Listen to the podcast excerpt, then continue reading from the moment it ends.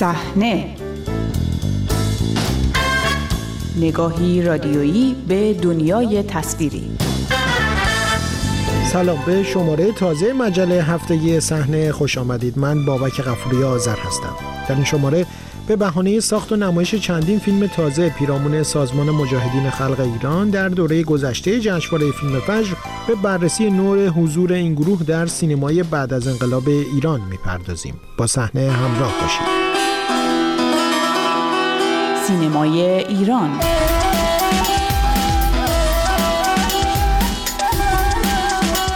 در دوره گذشته جشنواره فیلم فجر که بهمن ماه سال 1401 برگزار شد از میان 24 فیلم نمایش داده شده در بخش مسابقه دست کم سه فیلم مضمونی در ارتباط با سازمان مجاهدین خلق از گروه های مخالف حکومت ایران داشتند. فیلم های شماره ده، سرهنگ سریا و اتاقک گلی فیلم هایی بودند که در جشنواره فجر گذشته با مزامینی مرتبط با این گروه به نمایش درآمدند و در مراسم اختتامیه هم برنده جوایزی از جمله برای مجید صالحی به عنوان بهترین بازیگر مرد در فیلم شماره ده شدند. همین فیلم چند هفته پیش در زمان تعطیلات نوروزی بدون آنکه به نمایش عمومی درآمده باشد از تلویزیون رسمی جمهوری اسلامی پخش شد. در همین تعطیلات فیلم دیگری با نام تروا که آن هم مضمونی درباره سازمان مجاهدین دارد بدون اکران در سینماها از تلویزیون رسمی به نمایش درآمد. چنین توجهی به یکی از گروه های مخالف حکومت ایران در مزامین آزار سینمایی با آنکه تازگی ندارد اما در چنین ابعاد و تعدادی قابل توجه است. برای بررسی این موضوع با امیر عزتی نویسنده منتقد و پژوهشگر سینمایی گفتگو کردم و نخست از او درباره سابقه پرداخت به مجاهدین خلق در فیلم‌های سالهای ابتدایی پس از انقلاب پرسیدم. تا وقایع خرداد شست و واضحتر شدن دستبندی های سیاسی فیلم هایی مثل پرواز به سوی مینو درباره چریک شهری و مبارزه مسلحانه از فریاد ترور درباره ترور سرلشکر فرسی انفجار ساخته خاچیکیان درباره مبارزه مسلحانه و سرباز اسلام ساخته شد که در اونها بجز همین فیلم سرباز اسلام مشخص نبود کسی که با نظام سلطنتی مبارزه می‌کنه متعلق به کدوم گروهه. با نمایش فیلم توجی ساخته منوچهر حقانی پرست بود که رسما جنگ ایدئولوژیک بین مبارزین مسلمون و غیر مسلمون شروع شد. دامنه این مبارزه بعدها گسترده شد و گروه های مسلمان دیگر هم در بر گرفت که مهمترینشون سازمان مجاهدین خلق بود. با وجود افزایش خونه های تیمی بمبگذاری ها و ترورها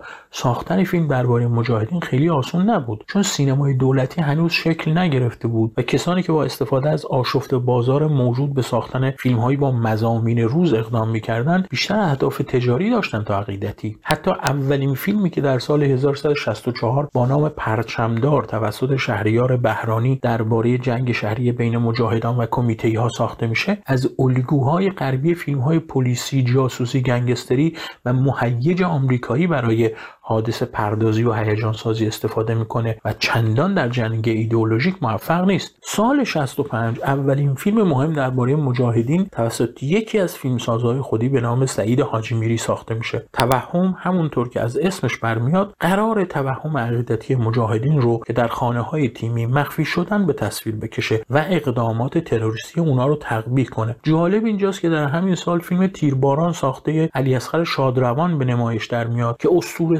از تروریست های هیئت مؤتلفه اسلامی یعنی قاتلین حسن علی منصور و سید علی اندرزگوه. باید به مهمترین ساخته این دهه درباره مجاهدین هم اشاره کنم. مهم به خاطر اینکه خوش ساخته و نمونه کاملی از تقلید الگوهای غربی. دست نوشته ها به کارگردانی مهرزاد مینوی محصول 1366 که بر اساس فیلمنامه از بهروز افخمی ساخته شده که ساختار و شخصیت های اصلی اون از روی داستان های کاراگاهی مایک هامر نوشته میکی اسپلین الگو برداری شده از این به بعد فیلم ساختن و اشاره به مجاهدین تا حدود یک دهه متوقف میشه. اما همزمان با ساخته شدن فیلم توهم شهر اشرف در استان دیاله عراق و 80 کیلومتری مرز ایران شکل گرفته و تقریبا یک سال بعد از نمایش دست نوشته ها عملیات فروغ جاویدان مجاهدین و پاتک جمهوری اسلامی به نام عملیات مرصاد اتفاق میفته تنها فیلم دیگری که در این فاصله ساخته شده هشت نیم شب اسماعیل رحیمزاده است. درباره بمبگذاری در خیابان ناصر خسرو تا ذهنیت مردم را نسبت به این سازمان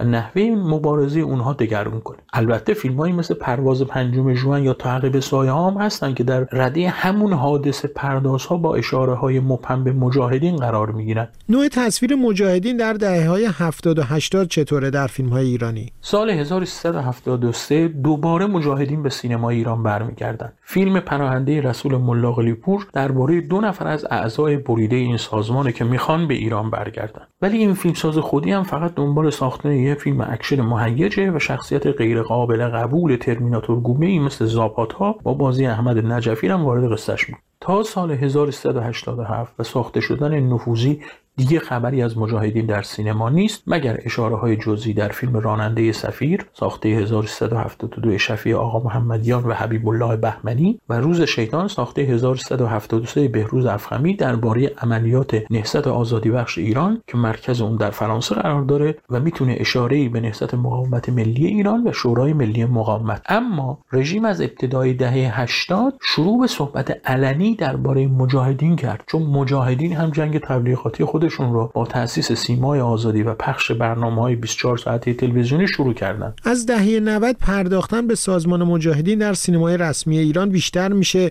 تقریبا هر سال شاهد ساخت و نمایش فیلمی درباره این گروه هستیم.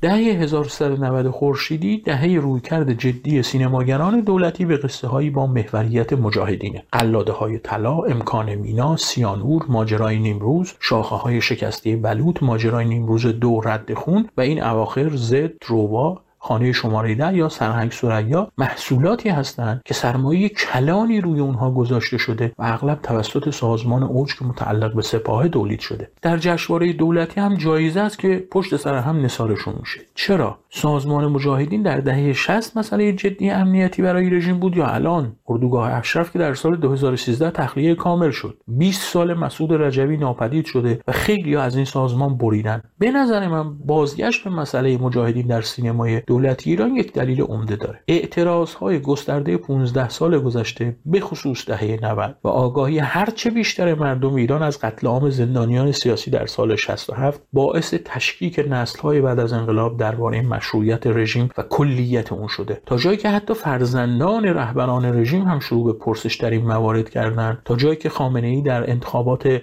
96 گفت مبادا در داستان های دهه 60 جای جلاد و شهید عوض بشه. به همین خاطر سرمایه گذاری عظیمی روی این موضوع شد تا برخلاف فیلم های ساده انگارانه دهه 60 و 70 فیلم های جدیتر و اثرگذارتر تولید بشه. یعنی تاریخ رو دوباره بنویسن و به میل خودشون بنویسن. اگر فیلم های 15 سال گذشته رژیم درباره مجاهدین رو با محصولات اون دوره مقایسه کنیم می‌بینیم فیلم های کلیشه‌ای و تصاویر کاریکاتوری مجاهدین که آدم های فاقد منطق و ماشین های کشتار بودن جای خودشون رو به شخصیت های باورپذیرتر و ملموستر دادن. مثل کاری که در ماجرای نیمروز کردن. میزان پرداخت به سازمان مجاهدین در همین جشنواره فیلم فجر گذشته از نظر کمی قابل توجهه. اون هم در روزهایی که سینمای رسمی ایران با نوعی بحران مخاطب و, و حتی به گفته برخی بحران مشروعیت مواجهه چنین روی کردی در این فضا می‌تونه موفق باشه؟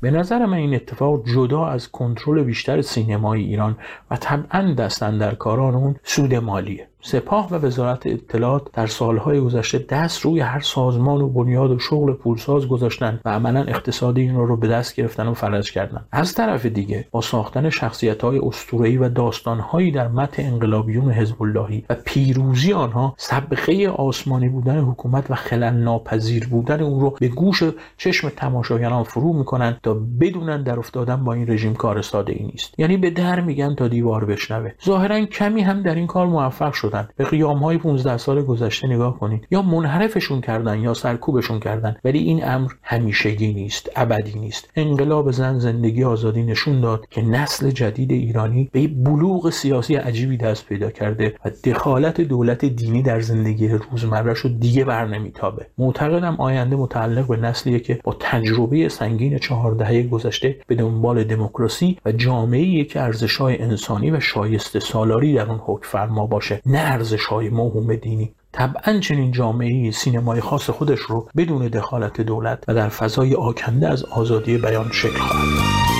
از همراهی دیگرتان با مجله هفتگی صحنه سپاس گذارم تا شماره آینده شب و روز خوش.